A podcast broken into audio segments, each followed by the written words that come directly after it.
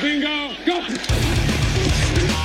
Pumphrey gives it back to Cardale Jones. It's caught. DeAndre Thompkins. Touchdown. Pick six.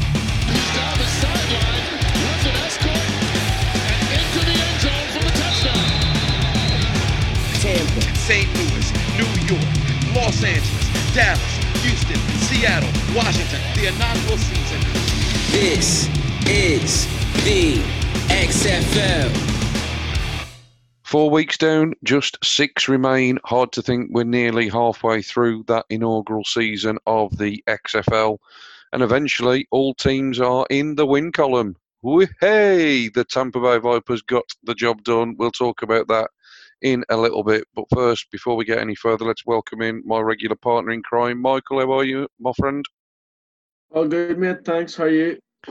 Not too bad, mate. Still nursing a little bit of a sore throat, got to be honest. Um, it's getting slightly irritating now, but uh, not too bad at all. The sporting weekend was pretty good. Villa didn't disgrace themselves in the League Cup final, which I thought they might do. And uh, we got another decent weekend of football action in terms of the XFL. So, all good here, my friend. And let's get straight into it. Let's get into first down. First down. So I'll start us off in the Meadowlands on Saturday, and it was the turn of Luis Perez, wasn't it? Getting the start at quarterback for the New York Guardians. Matt McGloin part of the inactives list in this one, and Perez after coming in and showing a little bit of promise in the previous week when he put together a nice series at the back end of the game, got the nod and was pretty steady, not spectacular by any stretch of the imagination, but a final stat line of 18 completions from his 26 attempts for 150 yards and just the one touchdown. Um, more game manager than anything else, but you know, effective at moving the offense. The big um, star of the day, if you like, for the Guardians offensively was Darius Victor, who I've got to say, every time I've seen any action involving the Guardians. Darius Victor seems like a bit of a bright spark for them. Um, he's averaging over four and a half yards a carry on the season. That continued this weekend. Just feels to me as though he actually needs more of an opportunity in the games. It seems to be a little bit of a trend in the league. There's not a huge amount of commitment to the run from a number of these clubs, um, but certainly Darius Victor, he's having himself a nice season. In terms of LA, bit of a disappointment, wasn't it? Obviously, a massive win the week prior, getting 39 points on the board at home against DC, um, and obviously travelling cross country. Plenty of yardage.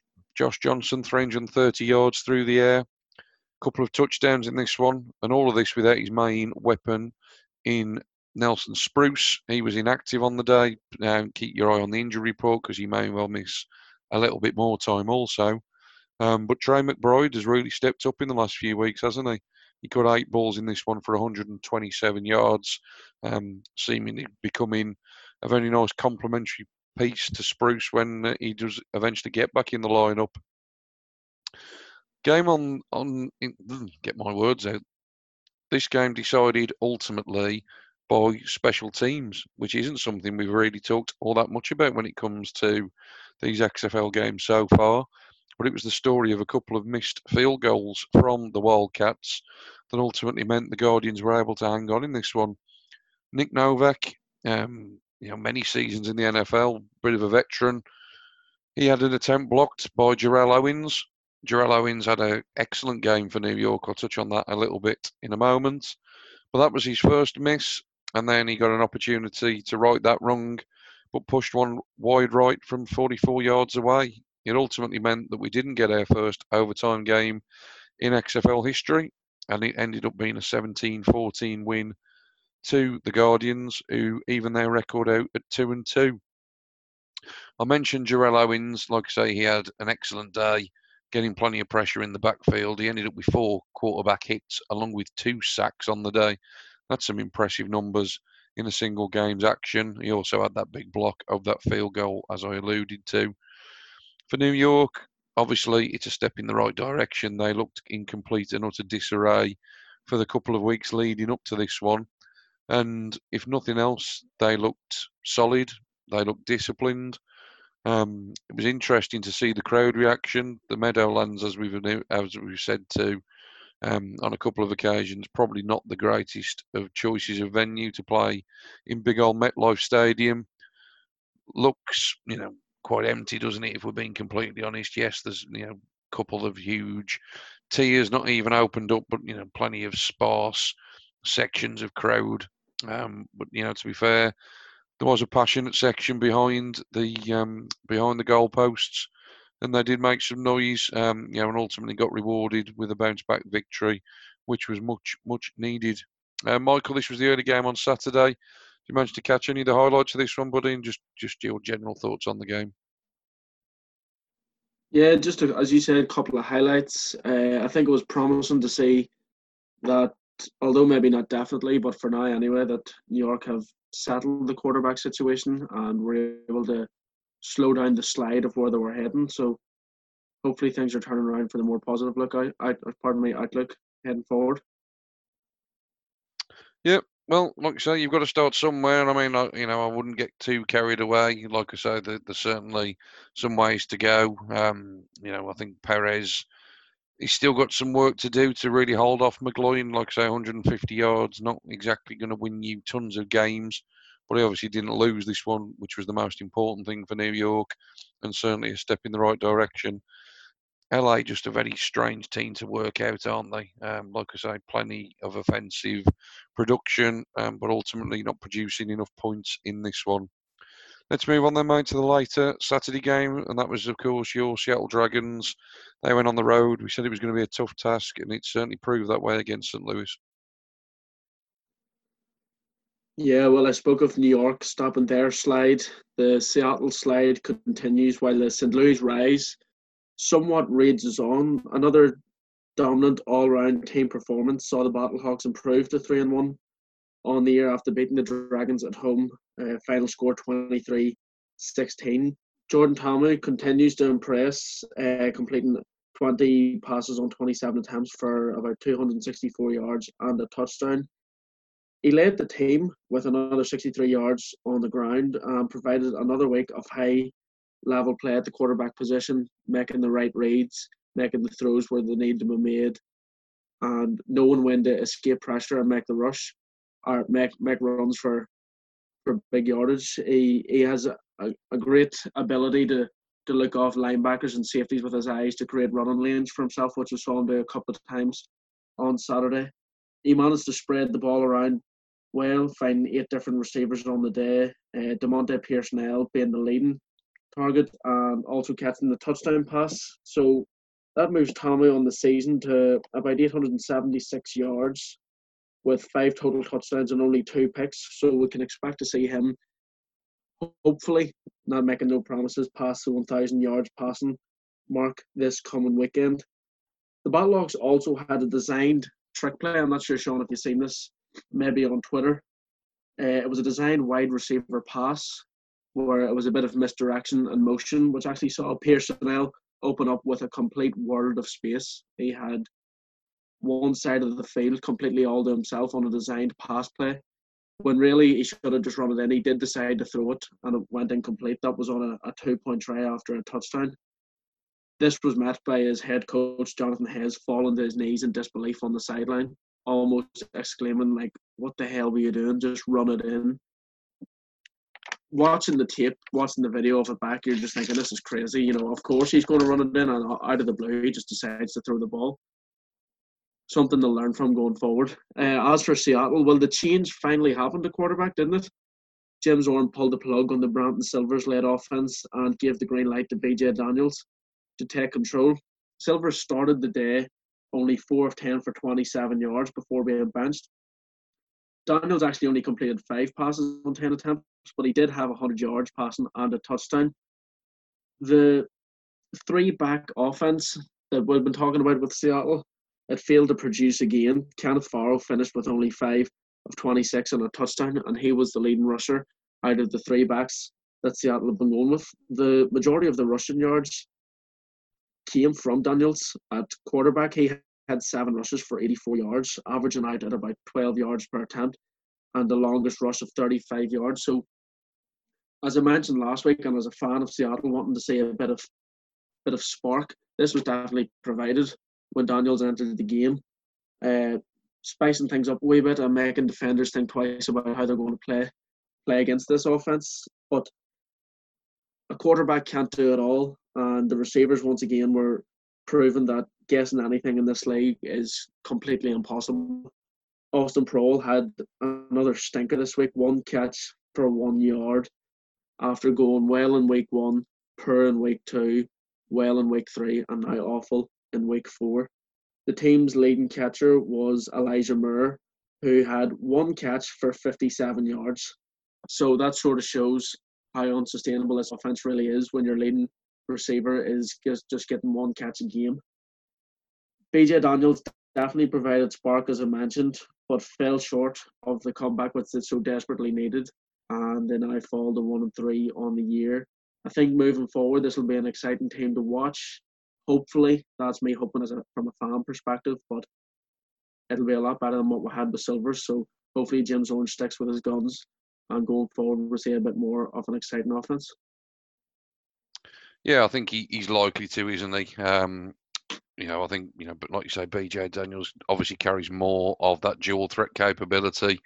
Um, you know, which when you got an offense that's struggling to move the ball, it's good to have that additional weapon at your disposal. Um, you obviously mentioned Jordan Ta'amu; he's been doing that consistently, hasn't he, for the Battlehawks? You know, for me, probably looking like the most complete team. I think the defense plays with such great speed.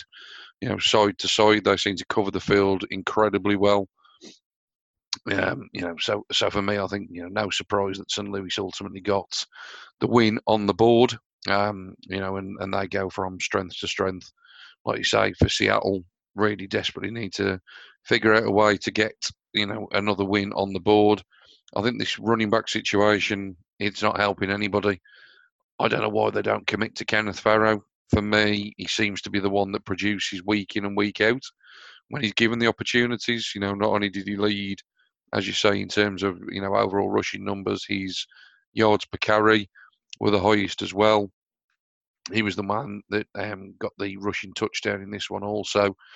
Um, and he does seem to, you know, be useful out of the backfield as well. You know, he was only targeted three occasions this weekend, but throughout the season, he's probably been the only running back that has been targeted on a regular basis. Um, so I think that would help them out tremendously.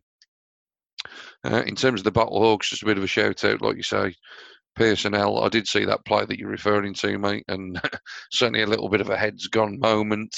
Um, but he had a nice day, obviously, um, doing his, his primary job, if you like. Um, five of five for 71 yards, as well as that touchdown. Um, so he continues to emerge as a, as a pretty decent weapon in this Battlehawks offense. Right, mate, that's Saturday sorted. Let's move over to second down and talk about Sunday.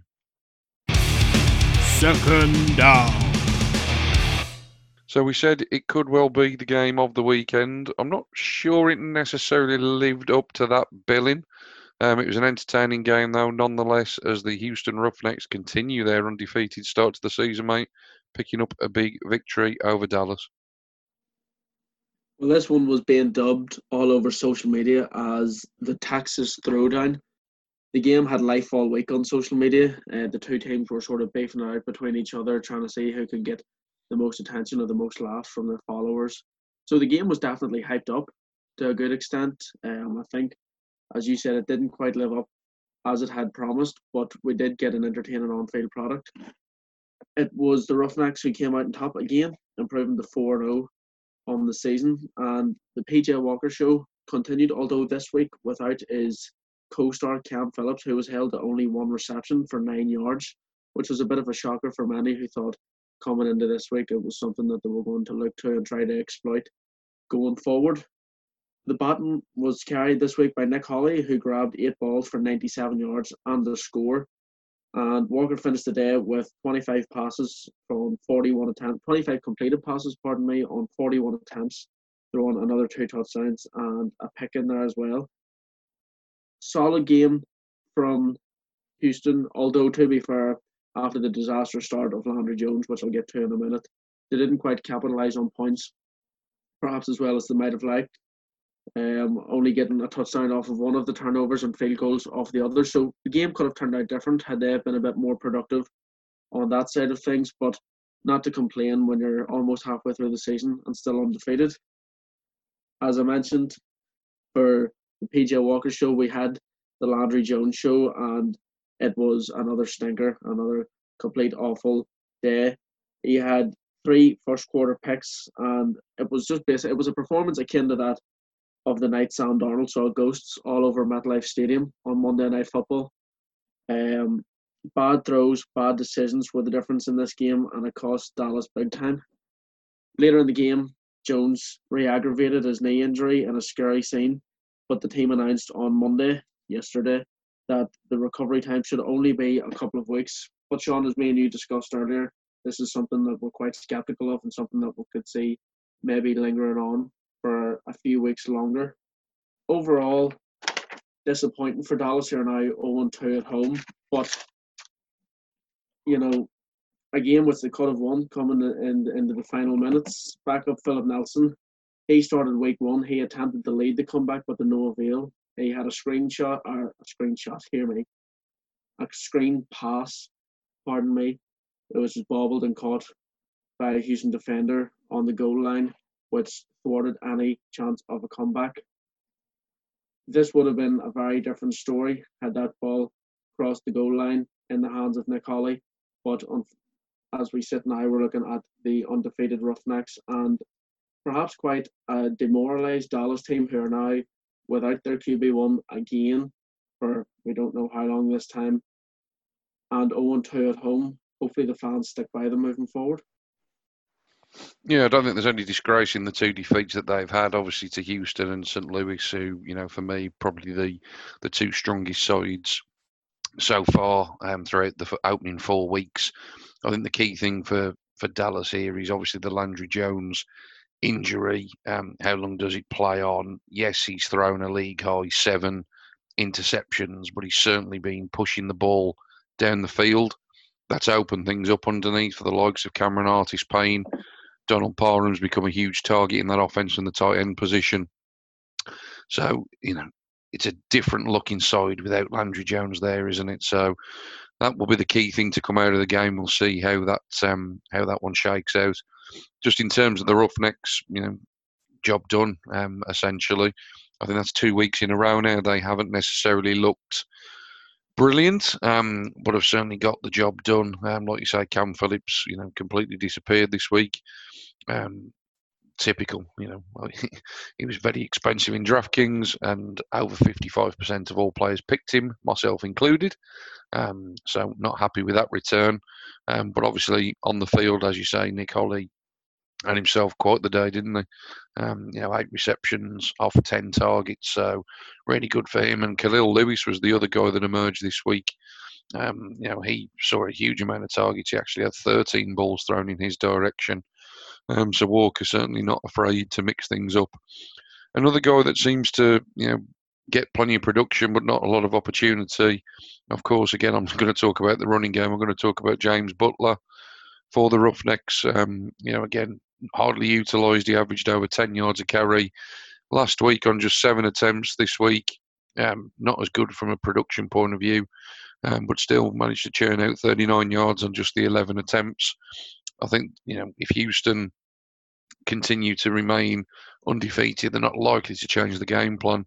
But obviously, Butler, you know, seems to be a reliable option if they want to go that direction. That leads us very nicely, mate, to the final game of the weekend, and it gives me great pleasure in talking about this one because I am, of course, talking about the first victory of the Tampa Bay Vipers season, and it was all really done thanks to that rushing game. They're the only team that really seem very committed to it. Um, there's obviously been a little bit of um, upheaval at the quarterback position, which has probably helped in terms of putting more focus in that direction but the first 100 yard rusher of the NFL. NFL.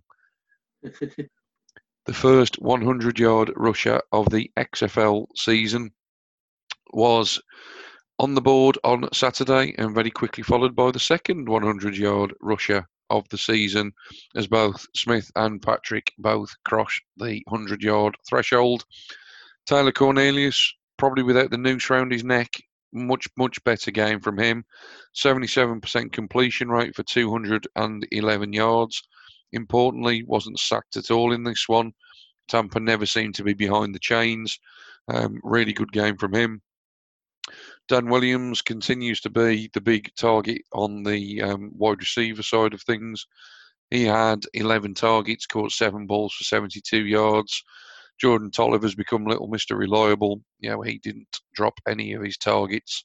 Four of four, just the 45 yards. And like I said, the, the time of possession heavily skewed in favour of the Tampa Bay Vipers, as you would imagine, with that dominance of the ground game. As for the defenders, well, where on earth do we start? They looked brilliant, didn't they, through two weeks? And through four weeks, they look like one of the worst teams in the competition, it's got to be said. Cardale Jones, we were looking to see how he would bounce back from his first ever professional defeat. Yeah, not great is the answer. Nine completions from 22 attempts, so just 41% completion rate. Only 72 yards as well through the air. Um, you know, really not pushing the ball downfield at all. The longest pass on the day was a 19 yarder, and most of that work was done after the catch. So a really, really disappointing performance, you know, from a DC offense that has really just gone into its shell over the last couple of weeks. Again, from the ground game's perspective, not a lot doing there between Pumphrey and Brissett. Just 46 yards rushing for the team. Um, so they really, really desperately need to find an identity and find it pretty quick. Um, Matt Elam, probably a little bit of a bright spark. His partnership on the back end of their defence with Rahim Moore. Uh, Rahim Moore came up with his second interception of the season in this one.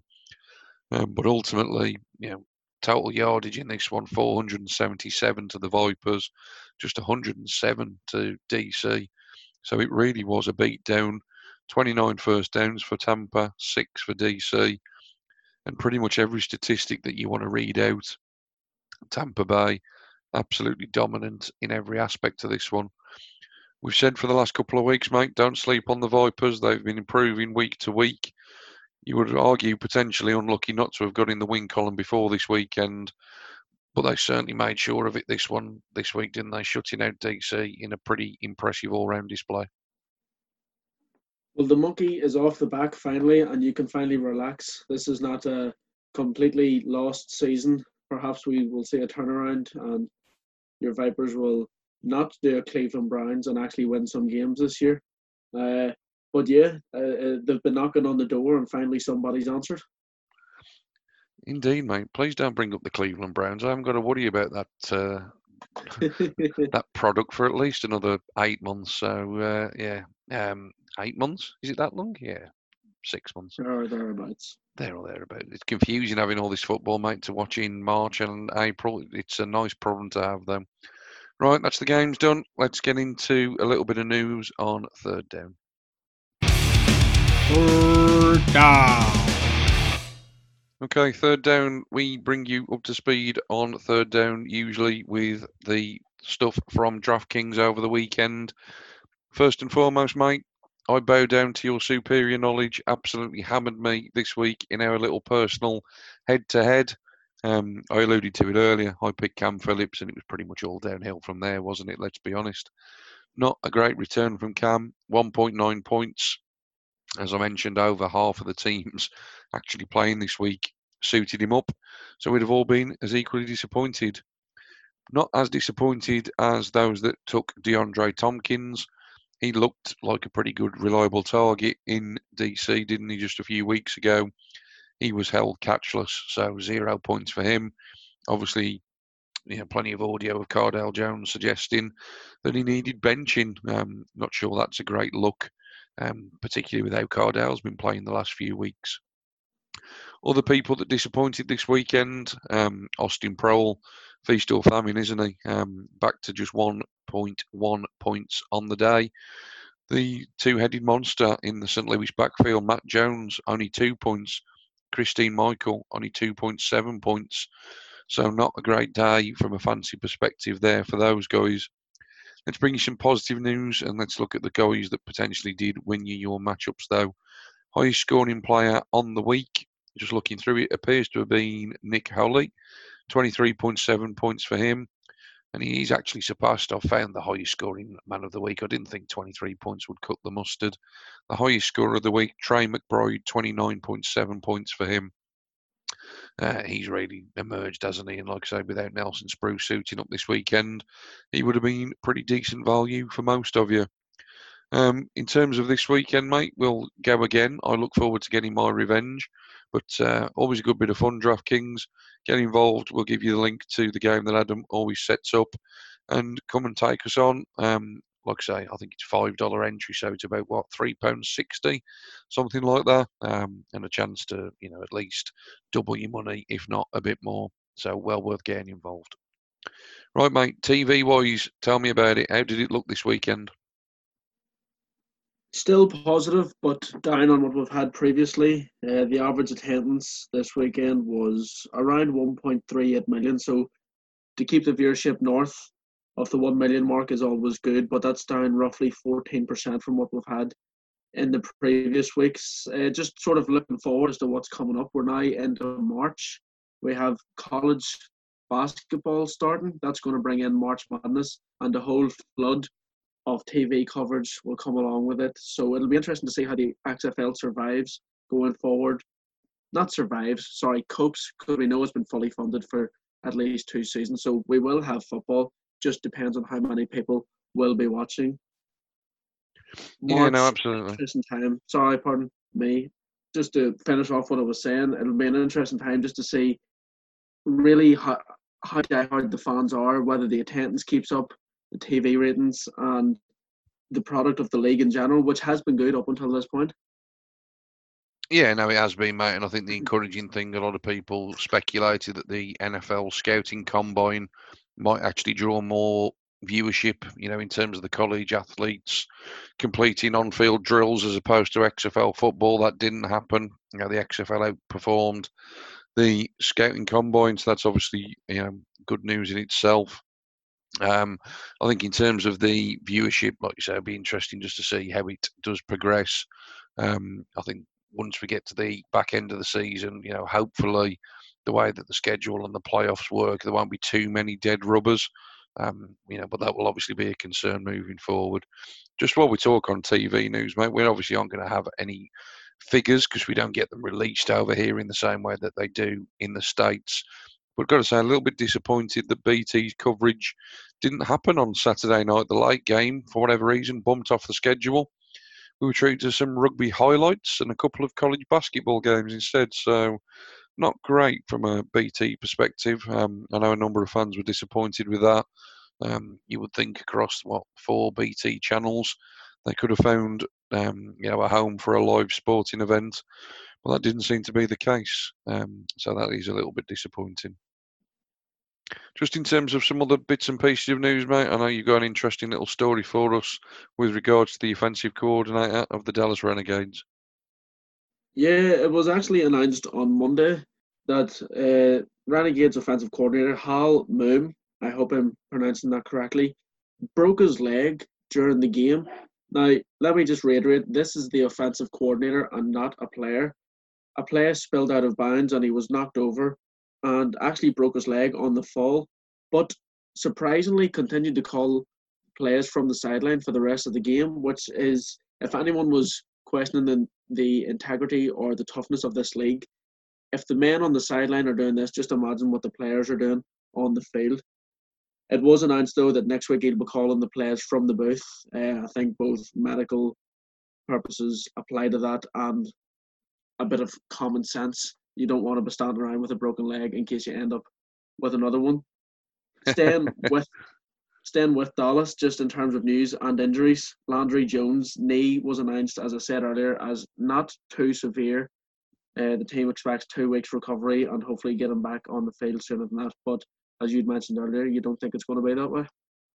No, it's got. I've just got a horrible feeling it might be a little bit of a lingering one. Um, yeah, we'll wait and see. Um, yeah, it's obviously an injury that he suffered in the pre-season, and that one took longer to recover from than anticipated. You know, hopefully it doesn't go the same way. Um, is it too early to talk playoffs, mate? I'm going to give you just a little bit of an update on the playoff picture, just a little touch on the standings now we're four weeks in. Um, it's interesting to see when this league table, if you like, will actually really start to to carry some relevance. Um, but I think four weeks in, let's just have a touch base of where we actually are. So remember, top two in each conference will go through to the playoffs. Um, and ultimately, then the obviously winner of those games represent their conference in the championship game at the I think it's the middle of April, isn't it? We're not a million miles away. Um, so let's go through where we are in the East. St. Louis leads the way with a three and one record, followed by the Defenders at two and two, the Guardians at two and two, and the Vipers at one and three. So obviously everybody's still very much alive in there. In terms of the West, the Roughnecks obviously out in front, four and zero, nice comfortable lead at the top of the West Division. Dallas at two and two, and then a couple of one and three teams in LA and Seattle. Um, so obviously, mate, like I said, in terms of the format, top two in each conference going through to a playoff game. No one, I think, is eliminated yet at this stage. But obviously, the teams that are one and three, really important that this upcoming weekend, which we're going to touch on in a moment, they get a big victory on the board. I would suggest. Yeah, and I think for the, the sake of the fans as well, it'll be interesting to see, you know, sort of late surges from teams pushing for that playoff spot because, as you said, there is only the two of them, so 50 50 chance if you're getting in or not. I think the format will work well, just a, a quick sort of playoff round and into the championship game. So interesting, looking forward as to who gets in and who doesn't. Yeah, we'll obviously start to keep you up to speed with that on a week to week basis as we get closer towards getting those positions confirmed. Um, yeah, but certainly the action is hotting up. Uh, just before we do move on to fourth down, mate, just to point everybody in direction of the Tuesday takeaways article that went up on our site a couple of days ago now. Um, did it this week in a bit of a power rankings format, and I know that I uh, raised a couple of your eyebrows, mate, with the way that I got them listed. Um, just talk us through your sort of um, ranking, if you like, at this stage. Don't read the article. It has Seattle last. End of conversation. no, I, I'm only joking. Yeah, I think I pretty much agree with most of what you've said along the lines of the article. Um, interestingly, you have the DC Defenders at five. The official XFL on Fox Twitter page has shot them all the way down to eight, the very last place in the rankings. You've slid Tampa up to four. I'm not sure where you've pulled that one from, but we'll let you away with it, as they have been playing well. But I think you've got the top three spot on. Uh, St. Louis, Houston, and Dallas for me are the three teams that teams will want to beat going forward. Yeah, and and to be fair, in my defence, like I say, go and check out the article. There is some good logic behind why I've got everybody ranked where they are. I think that the top two are probably the standouts at the moment, aren't they? Um, and you know the other six it's almost a little bit of what are you going to get each week. Um, so it'll be interesting to see if we start developing a pattern as we move in to the second half of the season shortly. And that's what we're going to do, mate. Let's move across to fourth down and have a bit of a look into the action that's upcoming this weekend. Fourth down. Okay, so week number five, mate. You're going to kick us off as it's your Seattle Dragons. They obviously need to get a win pretty quickly. Not the best opponent, though. Take us through it. Yeah, the change of quarterback for Seattle could hopefully uh, provide a bit of life to this team. Uh, BJ Daniels will get his opportunity to impact a full game, but coming up against Houston, a team that's, you know, as you say, haven't been playing great, but are on form. 4 0 is nothing to argue against. Houston, based on how Seattle's been playing, Houston could run away with us, you know, in a scary, high scoring sort of fashion. But as a fan and as a hopeful, I'm, I'm hoping that that's not the case and that BJ Daniels keeps this one close. Yeah, it's going to be tough, isn't it? Um, you know, it, it's really, really difficult to, you know, if we're being completely honest, to to really see a way of um, of Seattle winning this. I'm just having a quick look, and the betting lines are out. Houston opened this one up as 13 and a half point favourites um, which just goes to show the level of task that are facing Seattle in this one. Do you think Houston cover 13 and a half, mate? Yeah, I think easily. I think I was being quite hopeful when I said that hopefully Seattle will have a chance, but based on how they've been playing, I think we'll see Cam Phillips demanding the ball more so again this week after, by his own standards, a disappointing week last week. I think that connection will be re-established. Nick Holley in there as well. So you've now got two threats deep down the field for Houston. I think 13 and a half won't be a problem. Yeah, interesting one. The over unders at 45.5. You'd imagine most of those, um, you know, obviously with the betting at 13 and a half for, for Houston. Um, obviously, Vegas think that most of the scoring will come from the Roughnecks. Pretty difficult, really, to argue against that one. Um, interesting way to kick off the weekend, though. Obviously, a big underdog against a heavy favourite. The second game on Saturday is against two teams with the same record, but again, I think you know probably safe to say that there's a fairly heavy favourite in this one. I'm of course talking about the New York Guardians going on the road against the Dallas Renegades. And as you just alluded to there, mate, Dallas are actually yet to win at home. Um, so they'll obviously be keen to right that wrong.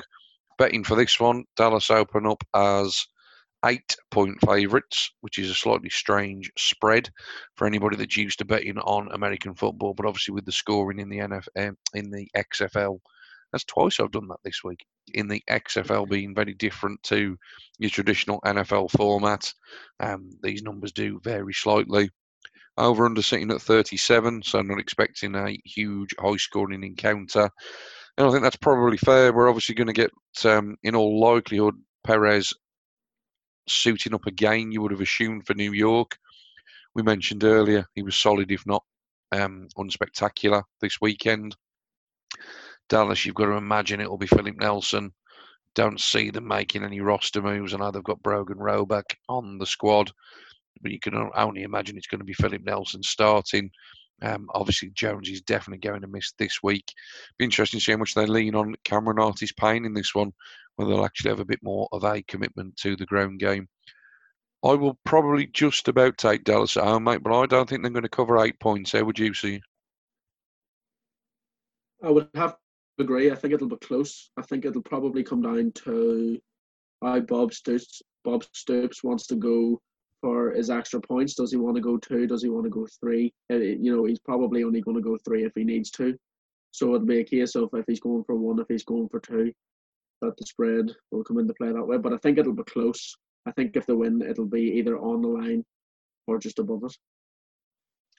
Yeah, I think it's going to be a close one. I really do, and I think that over under at 37 suggests um, you know a pretty tight defensive battle um, in the second game on Saturday.